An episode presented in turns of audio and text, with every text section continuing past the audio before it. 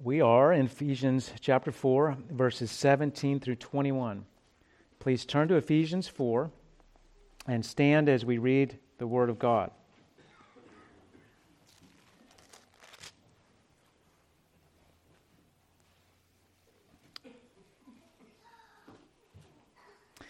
Ephesians four, verses seventeen through twenty-one. This I say, therefore, and testify in the Lord, that ye henceforth walk not as other Gentiles walk, in the vanity of their mind, having the understanding darkened, being alienated from the life of God through the ignorance that is in them, because of the blindness of their heart, who, being past feeling, have given themselves over to lasciviousness, to work all uncleanness with greediness.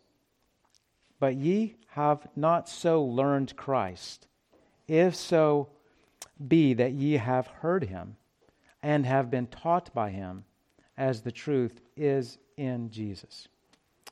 Dear Father, this is um, a, a beautiful passage. This is a needed passage for us. Uh, I pray that you will uh, send your Spirit to work with the Word and, and change us and uh, please you in our hearing this, in our understanding it, and in our doing it today. In Jesus' name, amen. Please be seated.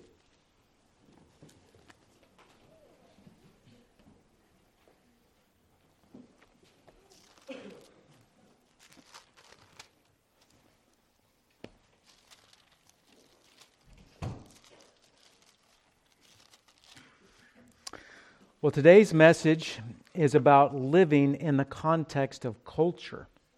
Do you ever wonder, how different are we to be from the world? And in what ways are we called to be different? Well, the book of Ephesians can help us answer that question. Now, we know from the Bible that there is nothing new under the sun. And that means that there's nothing new fundamentally under the sun. And just as the Ephesians were having to make decisions and, le- and live their life in a different way, the worldview of the Gentiles at that time of the church had developed into an advanced stage. And it's, it's the culture that is still with us in the world today. You've heard the term the Middle Ages or the Dark Ages. Where does that come from? Well, it comes from the humanists, humanist uh, philosophers and historians who believed that mankind was doing pretty good in ancient Greece. And then we had a, an oppressive and simplistic, you know, oppressive time under Christianity. Uh, and then we had the, the Renaissance or the rebirth. Or, uh, you know, there was a rediscovery of, of the classics and of philosophy.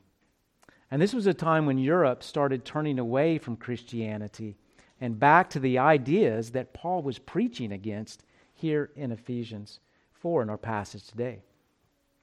So as we go through this, a very tangible element, something for us to consider, is how we educate ourselves and how we educate our children. So the title of the sermon today is The Antithetical Education of Children. The Antithetical Education of Children. It's a very telling thing and a very appropriate thing that our education is much different than that of the world. Now, would we want the education of the world to be closer to our teaching? Yes, we would, but not without Christ. Remember what we learned back in chapter three, that without Christ, Gentiles are alienated from the promises of God, and without hope in the world. And that is no way to live, even if we're doing some of the things externally the same. Christ is needed. We'll talk more about that concept later. But I mentioned children, the education of children. And why did I just focus on the antithetical education of children? Um, isn't the thinking of adults important as, as well? Yes. But we live in family covenants. And since we educate at home, what you think is what your children are taught. This is because your household is a covenant household under the Bible. Back in uh, Exodus, when the child asked his daddy, uh, what do you mean by this service? Speaking of the Passover. Really, he was asking, what do we mean? Because when, when the Father says this is what it means, then that's the understanding of the family. It's a family covenant. So as God preaches to us today, we should consider some things. Where do we pull from when we get our knowledge? What is the construct under which we educate? What is the educational system based on? How did it start? Is it covenantal or not? What is the goal of our education? And we'll wind up at the end of this uh, seeing that there is no hope without Christ, and and uh, and it's it's not that our, our education just needs to be changed by Christ, but it needs to be built by Christ. But if it is, there is great hope. It is it is gloriously antithetical to the world. So that's where we're going. Let's get into our passage. First, a couple of uh, verses here, verses seventeen and eighteen. This I say, therefore, and testify in the Lord, that you walk, that you henceforth walk not as other Gentiles walk, in the vanity of their mind, having the understanding darkened, being alienated from the life of God through the ignorance that is in them, because of the blindness of their heart. Now, prior to these verses, like what we preached on last time, Paul has been teaching us how to relate to each other as a church. Uh, to, with each other, we need to strive for unity. But with the world, we stay on the track of antithesis. And it, the word antithesis, by the way, means direct opposite. Okay, so the, so so the li- so the philosophy, the life of the world, we are in a direct opposite. We're different. Now that doesn't mean, however, we're different for the sake of being different. One preacher said that we don't walk on our hands just because everybody else walks on their feet. That's not the idea. It's rather determined by Christ. Well, Paul says this here in verse seventeen. This I say, therefore, and testify in the Lord. Now, the word testify is translated from, from the Greek word martyromai, from which we get the word, you can probably hear it, martyr. It, it, it means a powerful witness. It has a tone of gravity, and it basically means, I declare by the Lord's authority. And he goes on, that ye henceforth walk not as other Gentiles walk, in the vanity of their mind, having the understanding darkened. So Paul says, Gentiles, you can't walk like Gentiles. Now, if we said that to the world today, they would laugh. If Paul said this, they would laugh at him. How arrogant of you, Paul. You can't tell people to not be themselves. You got to let you be you, right? Well, not according to God. And Paul's, Paul, Paul says, no, you can't walk like yourselves anymore. Can't be, you can't let you be you. All right. Now there are two concepts here in these verses, seventeen and eighteen. And uh, the concepts are presented together. And this is important for the understanding of the sermon overall. The two concepts are walking and thinking. Now walking means living. What do we what do we do with our lives? And then there's thinking, and these are linked together. There's a causality here. You could say that the walk is because of the thought. The walk is because of the thought. And we're going to talk more about that, that later. Now, when you hear the word Gentile in Ephesians, you need to think of the word Greek. They are interchangeable. G- the Greek philosophy was the driving philosophy uh, and the culture of the Gentile world then. And it still is today, basically, because uh, that philosophy has institutionalized humanism. And uh, that was the goal of Plato's Republic. So it's still today, it's still here today. Now, the, t- the term Gentile is indeed broader than Greek, but in this context, it's the Greek culture that they have to do an about-face on. So when it's here, uh, Gentile, think Greek. Now, to help us see this more clearly, turn with me to uh, First Corinthians chapter one. First Corinthians one.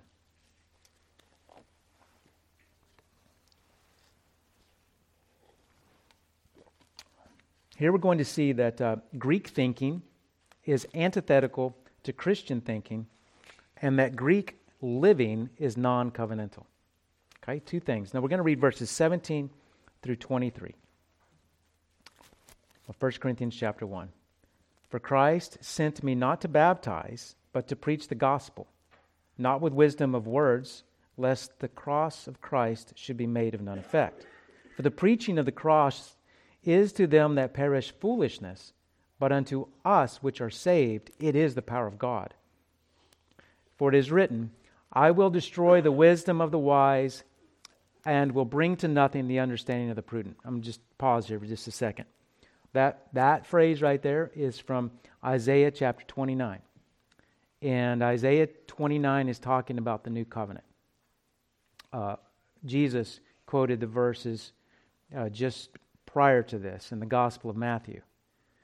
This is the new covenant. And he's saying, I, in the new covenant, I will destroy the wisdom of the wise and will bring to nothing the understanding of the prudent. Okay? So just keep keep this in mind that the, this is what God says he's going to do. Verse twenty, where is the wise? Where is the scribe? Where is the disputer of this world? Hath not God made foolish the wisdom of this world? For after that, in the wisdom of God, the world by wisdom knew not God. It pleased God by the foolishness of preaching to save them that believe. For the Jews require a sign, and the Greeks seek after wisdom, but we preach Christ crucified. Unto the Jews a stumbling block, and unto the Greeks foolishness. Let's do one more verse. But unto them that are called, both Jews, both Jews and Greeks, Christ the power of God and the wisdom of God. Now, I want you to see something from this passage, and I want you to see that there are three groups of people in the world according to God. There are Jews, there are Greeks, and there are Christians. First, the Jews. The Jews require a sign. They require. They require. They wanted a sign. Now, signs from God are good. We have signs. We're going to have some of them today here in the sacraments. But uh, he he gave them to us. It's not our place to say, God, I, I want you to give me a sign now. That's not the way God works. So the Jews require a sign. The, the Greeks. Second, the Greeks. The Greeks seek after wisdom. Notice they don't get wisdom like the Proverbs says to do. They they seek after it. And uh, Proverbs is basically telling us you don't have to have a big project to develop wisdom. You just have to get it. It's readily available. It's all packaged up. It's sitting on this shelf to be, to be received in the Word of God. The Greeks, on the other hand, see wisdom as a never-ending project, something you are always pursuing. And this is with us today. Let me give you an example.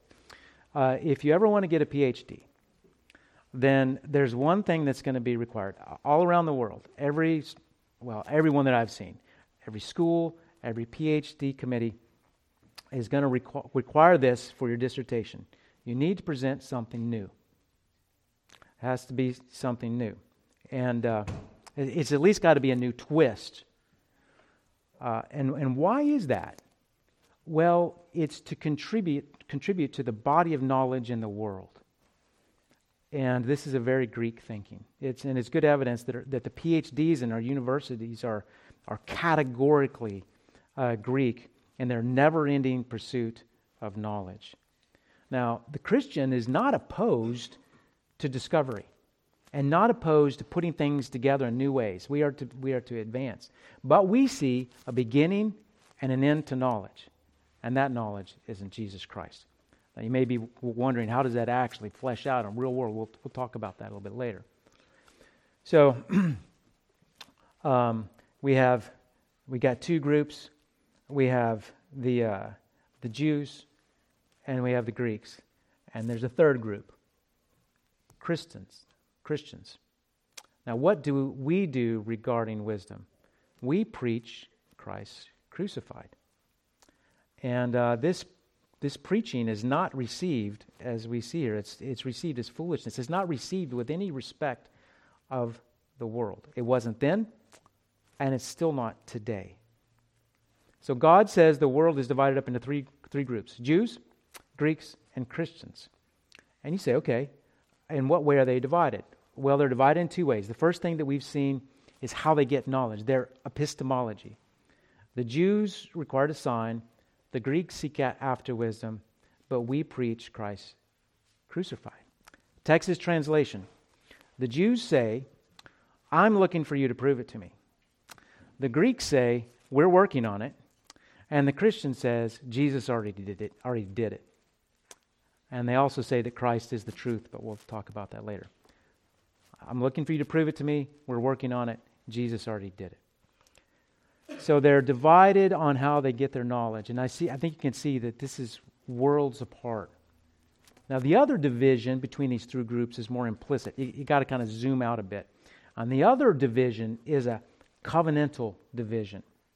They say if you want to understand unrighteousness, follow the money trail. But we say if you want to understand unrighteousness, follow the covenantal trail. So what is the covenant? And on, on the covenantal trail, we see three different paths. For the Jews, the Greeks, and the Christians. For the Jews, they are covenant breakers. They broke the covenant. The Greeks are covenant avoiders. They don't even have a covenant. And the Christians, true Christians, are covenant keepers. True, true Christians, uh, true Christian nations are covenant keepers. So, why is that important? Why, why are we talking about the covenant? Well, we believe that the pure word, uh, the pure truth on the Bible comes by way of union through, through Christ to God.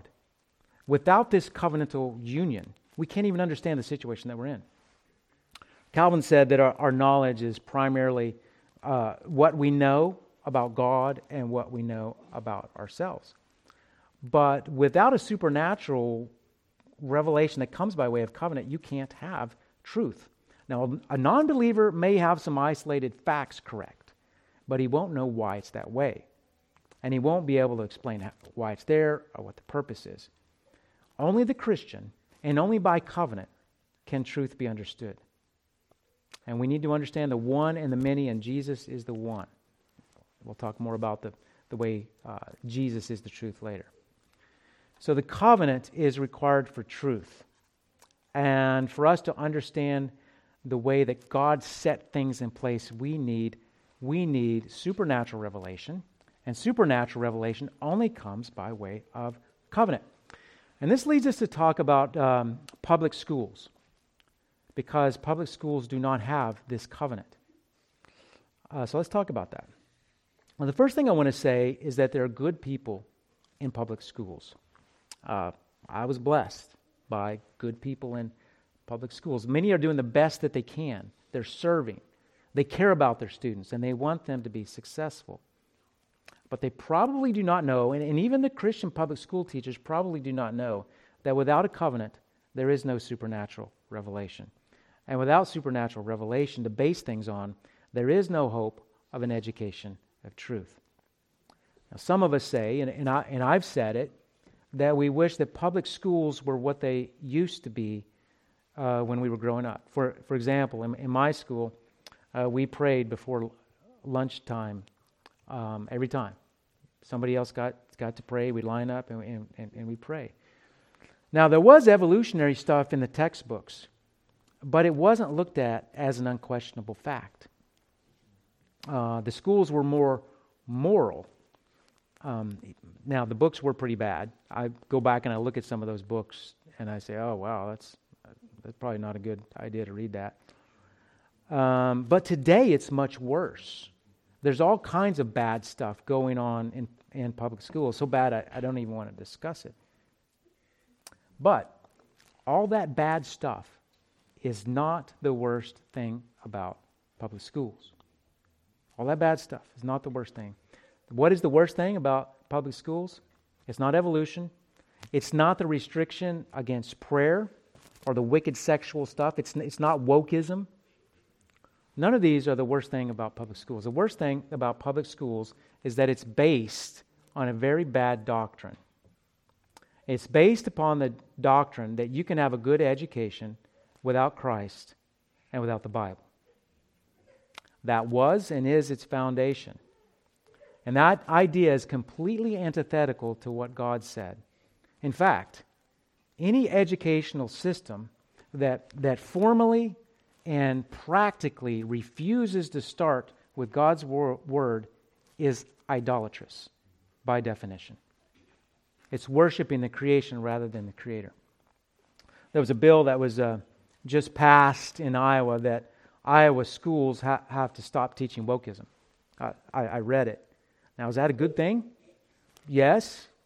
Yes, at least in the short term. It's, it's a good indicator that, that the Lord is working on the conscience of our, our legislators. They're realizing this is bad.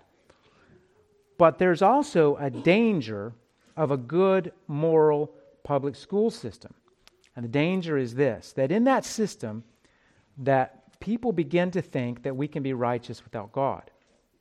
Now, not all people believe that, but it will be and has been indirectly taught over the long haul so that it develops into something that has been historically categorized as pietism. Pietism. Okay, now, you need to understand there's a good pietism and a bad pietism. The good pietism is that we're going to strive for holiness, but we're going to strive for holiness by the grace of God. That's good. That's what the Bible says a lot about that, doesn't it? Um, but th- there's a there's a bad pi- pietism um, that means that you pursue righteousness without acknowledging God from soup to nuts. That you're pursuing righteousness outside of a con- covenantal construct. And this is called pietism. And uh, I, I saw in Sermon Audio, uh, my friend uh, Matt Truella was featured on that. He's got a sermon titled uh, The Bane of Pietism.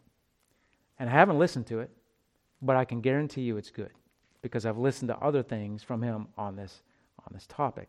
And it really will help you understand that external moralism can, over the long term, uh, result in uh, a depraved society. A public school, no matter how moral, is not what God wants. So the public schools have some good people, but as a system, it's built upon a false doctrine, and no amount of improvement is going to remove that faulty doctrine. It's the bedrock.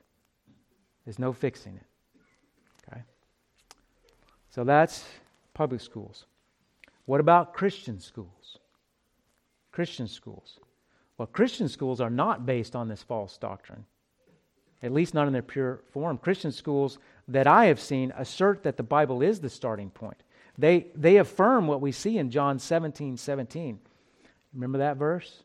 Sanctify them through thy truth. Thy word is truth. They affirm that, at least the ones that I've seen, and, and, and they agree that the fear of the Lord is the beginning of wisdom. Now, some stay more true to this than others. So, praise the Lord, Christian schools do not have this idolatry. But Christian schools um, do have a fundamental flaw, and it's one that's intrinsic, and it's this. Christian schools do not work primarily from the construct of a family covenant. They don't work primarily from the construct of a family covenant. And the biblical examples and exhortations that we see in the Bible on training of children are almost all parents, overwhelmingly. There is a, a small role that the church has. But I'm going to talk a little bit more about this concept of a, of a school, and specifically a Christian school, when we get to Ephesians chapter six, because that's going to talk about the family covenant and education. So tune in for that. I hope the Lord will, will help us understand it. Okay, so that's uh, two different two different categories and two different issues, government schools and Christian schools. One, by the way, is not allowed by the by the Scripture, but Christian schools, I think, are allowed by the Scripture. I just don't think they're best. Okay, I think you can see how the education of our children is very antithetical to the world. And it it flows from this old this idea of a difference developed in the Gentiles. And let's see how that difference came about. So let's turn back to Ephesians chapter four. Back to Ephesians four. and uh, we'll look at uh, verses eighteen and nineteen.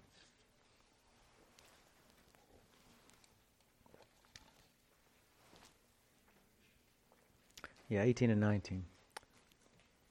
Having the understanding darkened, being alienated from the life of God through the ignorance that is in them because of the blindness of their heart, who being past feeling have given themselves over to lasciviousness. And what is lasciviousness, by the way? Lasciviousness is um, is sexual immorality that is in your face. It's it's a prideful, outward sexual immorality that tries to convince others to also be sexually immoral with you. That's what lasciviousness is. To work all uncleanness with greediness. Now, these verses show something about how the Gentiles, in historical times that it was written, got to where they are. There is a condition, being alienated from the life of God. And uh, there's some causes listed here. The causes were their understanding was darkness, they had ignorance in them, and they had blind hearts, hearts that could not take in the things of God. This is consequential for us, and I think for everyone in the world. It is telling us why the worldly system and has a direct application to an education system, they are in the position they are in. If your understanding is darkened, separated, only only natural, not supernatural. If your worldview is ignorant to the revelation of God, if your heart is is proud and not interested in the Bible, then what? There's no hope. This is what's going to happen. Um, it's like your feet are set in concrete. You're, you're over here and God's over there. And the worst part is that you're set in concrete away from God and you can't even see Him. You don't even know that He's there. Um, back in uh, in the Air Force, in, in planning, we would do uh, we do strike planning, and uh, you were concerned about unknowns. You, there's no per- perfect intelligence, right? And so you had unknowns, and the first category was a known unknown. Okay, so in other words, you know that there is a SAM, a surface-to-air missile battery somewhere, but you don't know ex- ex- exactly where it. where it is. Or maybe you know where it is, but you don't know if it's if it's capable. A known unknown is not that bad, because what do you do? You just fly around it. Okay. Um, what's worse is the unknown unknown.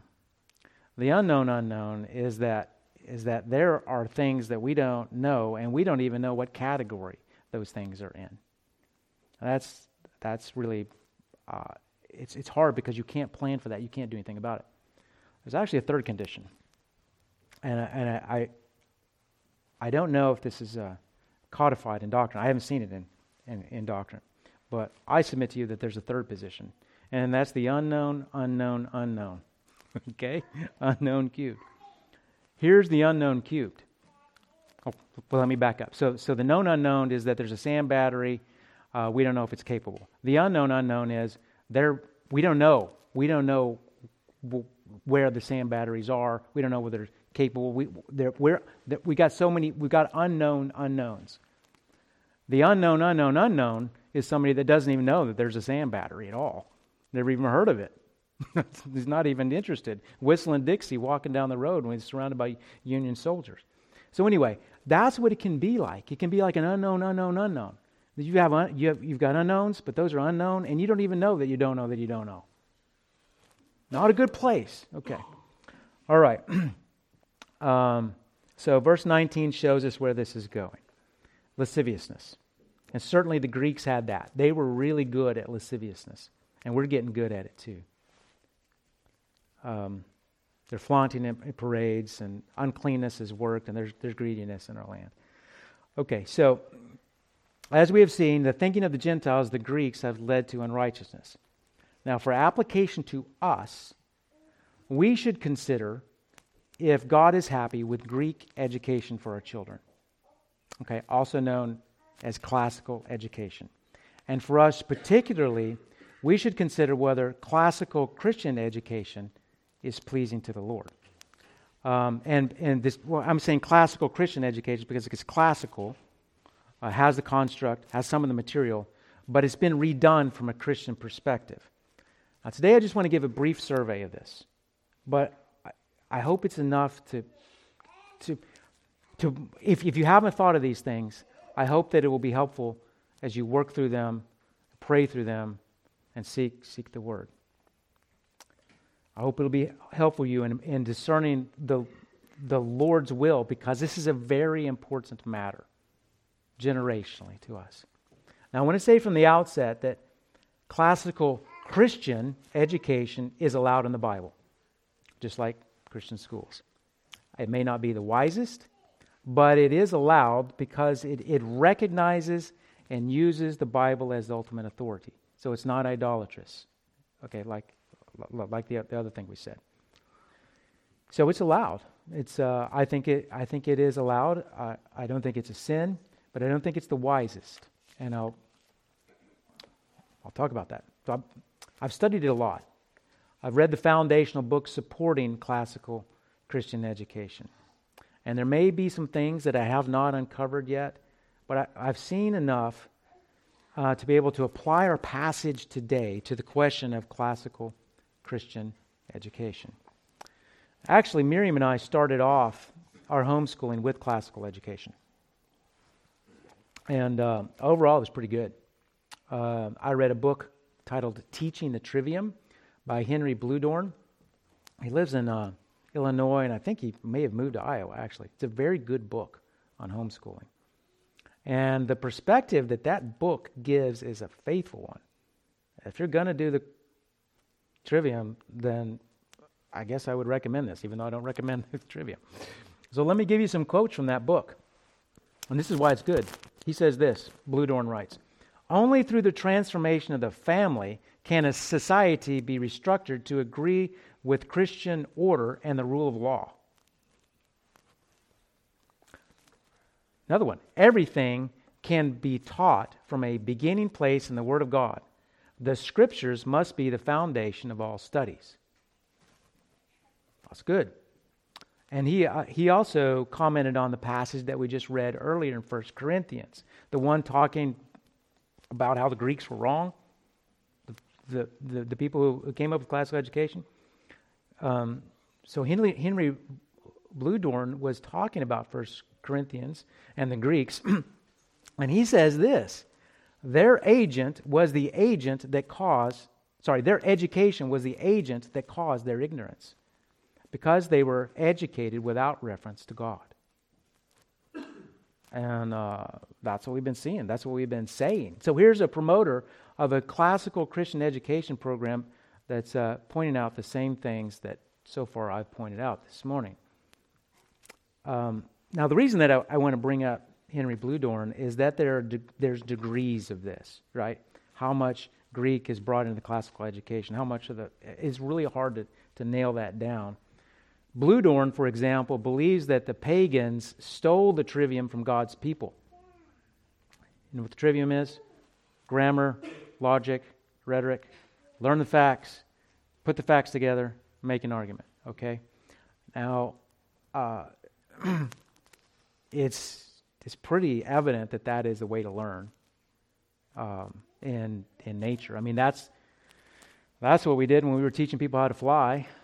Um, just about every education system that I've known follows that way. So anyway, he, Bluedorn says he's just stealing it back from the pagans. Um, so there's some good writing on that, some things that I agree with. Um, also, even though I don't agree with classical Christian education, I do recommend men who practice classical Christian education. George Grant, for example. I have benefited greatly from his history and from his understanding of an earthly, geographical, covenantal Christianity. Steve Wilkins, big on classical education. He, he's got some flaws, but his history, American history, is really good. That's what we have used. Also, there are some things that I agree with classical education. Oftentimes, classical education is opposed to something called O B E. You familiar with that? Outcome-based education. Um, this type of education is basically a, a very structured, very robot. This is the standardized testing and all that kind of stuff. It, it's it's closer to producing robots than education, in my mind. Uh, it's uh, but classical education in general uh, desires to produce a love of learning and self-learners, and I agree with that. Um, another thing I agree with: classical Christian education is good at cultural engagement. It rightly recognizes that philosophy matters a lot. It it has an effect on, on our lives. And lastly, I, there's more, but I'll just say this, that I do believe that learning languages is good for the mind. It helps us to understand the Bible, uh, particularly Greek and Hebrew. My boys have, have uh, taken Greek. Uh, there's more that I, I, I agree on, but I just wanted you to see the perspective that I'm coming from. Okay, so why do I not recommend classical Christian education? Or b- a better question would be, in what ways do I see the Bible presenting a better path? And again, this will be brief. Uh, we're not going to support a lot of this stuff, but I want to present it to you. Overall, I believe the Hebraic education system, the Hebraic education system as opposed to the Greek education system, and and I would say the Hebraic system is, is basically taking the covenant breakers of the Jews and bringing in covenant keepers of the Christians, but using their methodology. And the methodology is more organic, it's more family-based. So anyway, I'm getting ahead of myself. So overall, I believe the Hebraic education system more closely follows the Bible in form. Second, it allows for an apologetic most consistent with the Bible.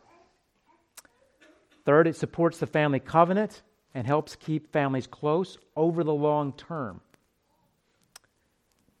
Number four, it helps us stay humble. Number five, it uh, keeps us from loving the wisdom of the world. Uh, number six, it... Uh, It helps us stay clear of Roman Catholicism over the long haul. And another one could be added, and I briefly mentioned it, that that, I, that verse in Isaiah uh, twenty-nine talks about destroying the wisdom of the wise. That's brought forth in the very discussion of Greek philosophy in First Corinthians chapter one. So what am I saying? That there may be an eschatological element to this, and that God is wanting to get rid of the wisdom of the Greeks in the New Covenant. I believe that's the case. But anyway, I do want to fill these out a little bit more. So number one, I said that Hebraic education more closely follows the form of education that we see in the Bible. Simplest illustration, Deuteronomy six seven. Yep. And thou shalt teach them diligently unto thy children, and shalt talk of them when thou sittest in thine house, and when thou walkest by the way, and when thou liest down, and when thou rises up. Now, this verse can be used for classical Christian homeschooling too, and it should be used for that. But the, the verse prior to this in Deuteronomy talks about learning to love the Lord. And in my experience with classical education, learning, classical Christian education, learning to love the Lord was there, but it was less organic. And it was perhaps because oftentimes there's just so much data to consume in the early stages of grammar. There's much more work to do in that. Um, so that's the first thing. It more clo- closely follows the form of education that we see in the Bible. Second, it allows for an apologetic most consistent with the Bible. First Corinthians, classic text in the Bible that shows that God is really not that interested in developed skills of rhetoric. Okay? In fact, our apologetic is so, the one that Paul is saying, is so against rhetoric that it's foolishness to the Greeks. Now, it could be, as Henry Bluedorn, Bluedorn asserts, that the Greeks were foolish not because of their construct of learning, but because they had failed to see Christ. That could be the case. Um, but when we zoom out and we look at the overall apologetic of Paul, you're going to see that, by and large, he's preaching Christ. It's simple. It's not a lot of argument. There is perhaps one exception to this, and that's in Acts seventeen. Acts seventeen, when, when Paul is in Athens, and he's debating with the Epicureans and the Stoics. When he's debating the Epicureans and the Stoics, then he used some of their uh, ways of thinking. He, this, some of the things that Paul said was directly refuting what the Epicureans believed and what the Stoics believed. And I say that's good. Again, Henry Bluedorn said that he he used rhetoric even though Paul was not trained in rhetoric. And so the point the point I take is that rhetoric is probably good. It just should not be elevated to the level that it can be elevated um, if that is the end of our goal. Data, logic, argument. Okay? Um, now, here's here's the way that you'll see it in classical Christian education. Sometimes they'll they'll say this: how can you expect to engage the culture if you do not understand where they are coming from philosophically? Okay? Now, that is a bad preposition or proposition. You do not have to understand the culture, the philosophy, in order to engage them. You only need to understand the Scripture. Is it wise to do that? Yes, maybe sometime. But I have seen it presented in a very ultimate, ultimate term. How can you expect to engage the culture if you do not understand where they are coming from philosophically? I'll give you an example. One video that I watched was a man who said that we always train all of our people um, to read uh, Origin of the Species. And he said, how can you expect to debate somebody on the or, on evolution if you haven't read Origin of the Species? Brothers and sisters, you can debate. You can debate somebody on that. In fact, it may be better at times to just simply say, the Word said it. It depends. The answer of a fool according to his folly. Okay, so there's flexibility here. But, um, but uh, First Corinthians one twenty-five says this: the foolishness of God is wiser than men. So that was the second one. Third one, Hebraic education supports the family and keeps the family close, whereas classical education, at least in its non-Christian pure form, is more aimed at filling the mind with information. Solomon's wisdom is more of simplicity. You see that in Proverbs. And it's and it is relational. Father to son, obeying the word. You can hear Solomon's heart to, not to his students, to his son. Now, this doesn't mean, once again, you can't bring this into classical education. And um, I'm just saying that the beginning, the foundations of classical education did not do that. And so it would have to be redone. Um, also, classical education is more school-based, and this is growing a lot. Uh, and I'll, again, I'll save that, I'll save that discussion until we get to Ephesians chapter six. Number four, Hebraic education helps us keep humble. The goal, once again, of a purely classical education, uh, you know, so not not necessarily Christian, is to be good at rhetoric. Um, now, it's doing it for the glory of God. And like I said, there's nothing wrong with being able to make your point. Jesus did this. But the Christian is happy if he didn't win an argument, because it's up to God to do the convincing.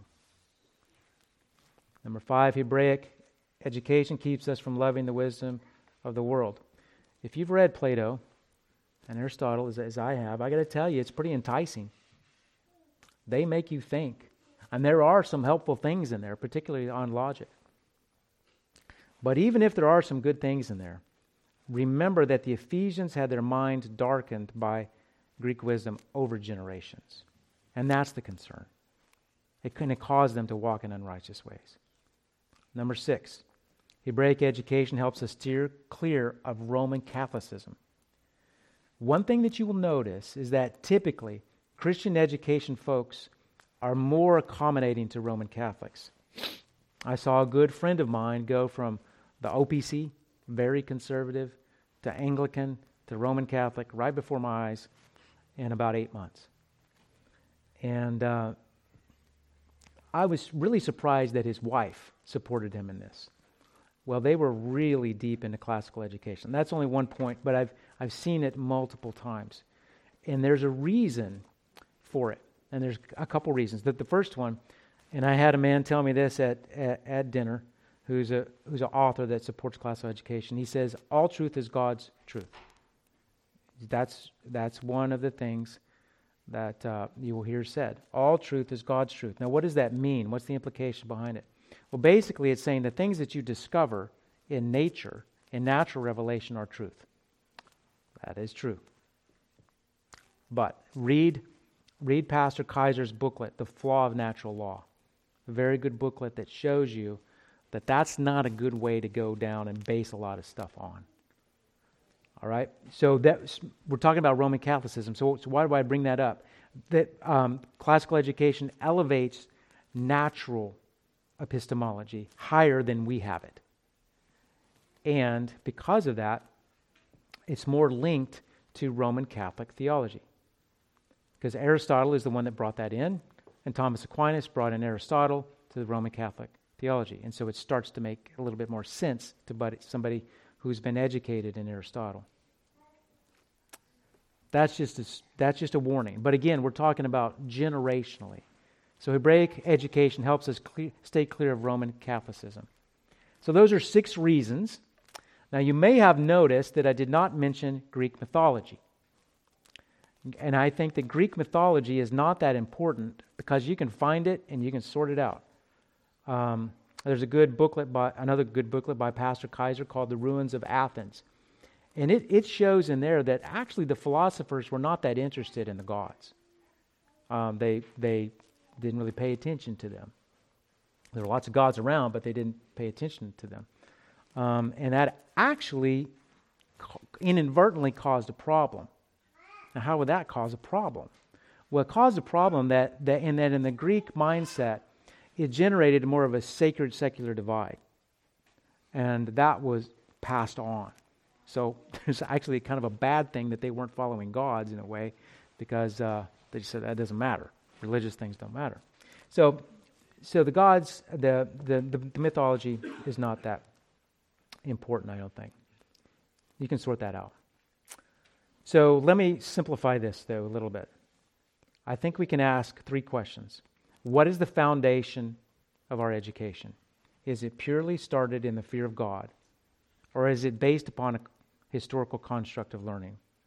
What is the method of our education?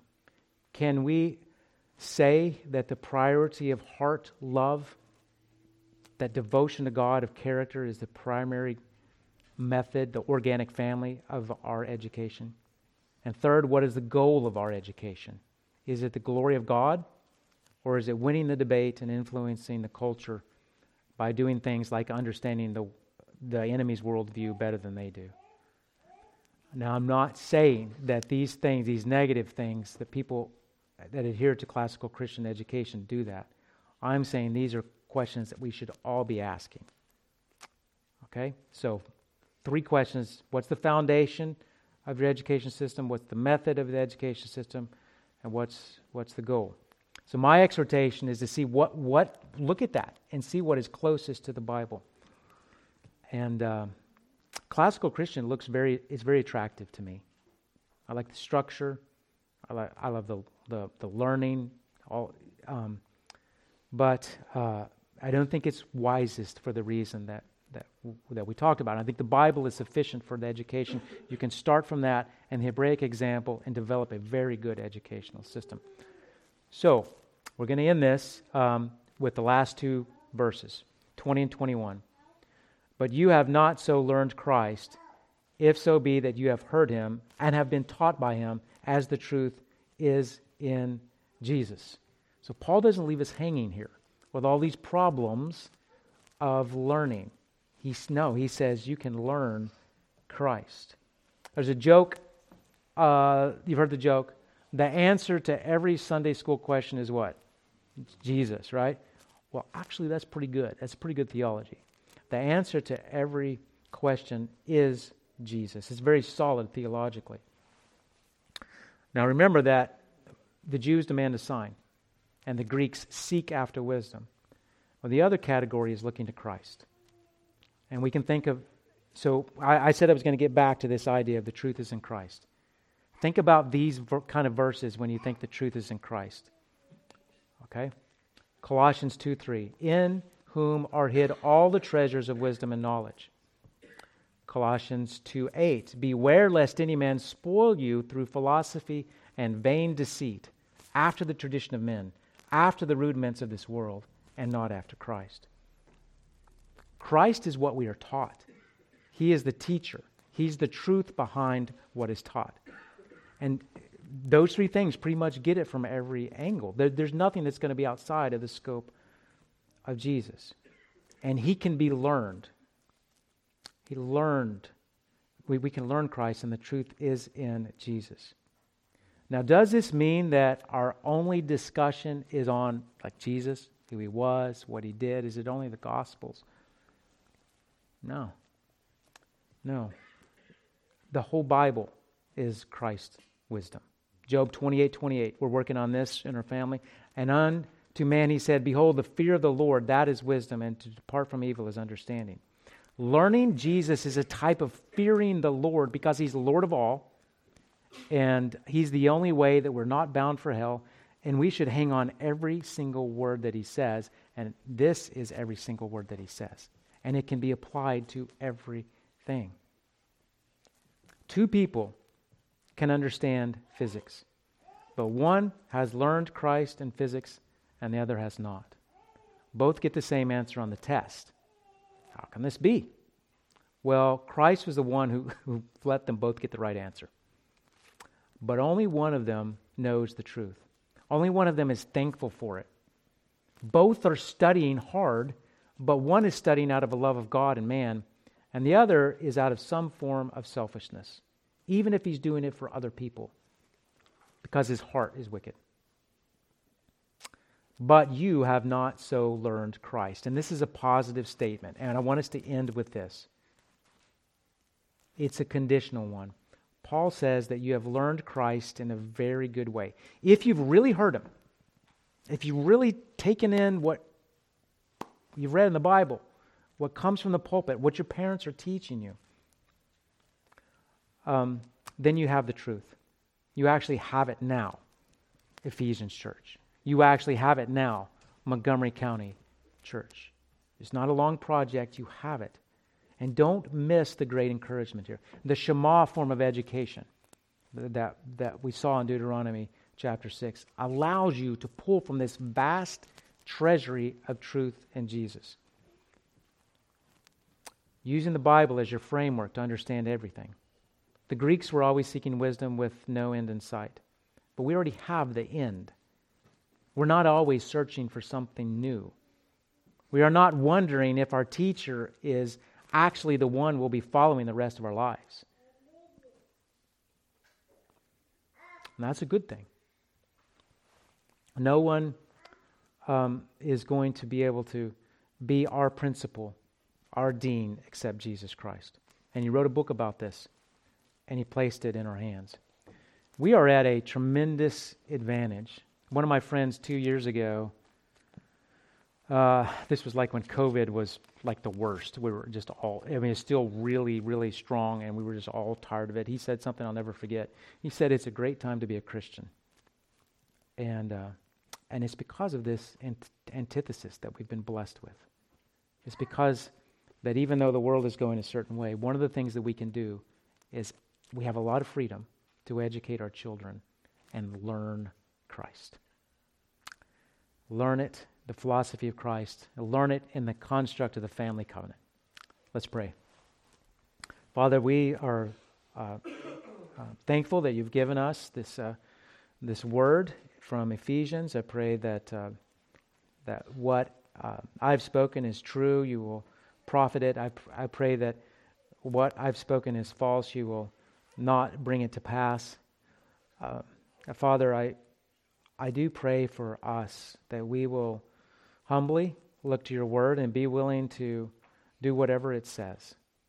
I also pray that You will give us the proper uh, Christian freedom to uh, to allow for freedom in things that are not sinful. And uh, we praise Your name for Your covenant to us. And we pray in Jesus' name. Amen.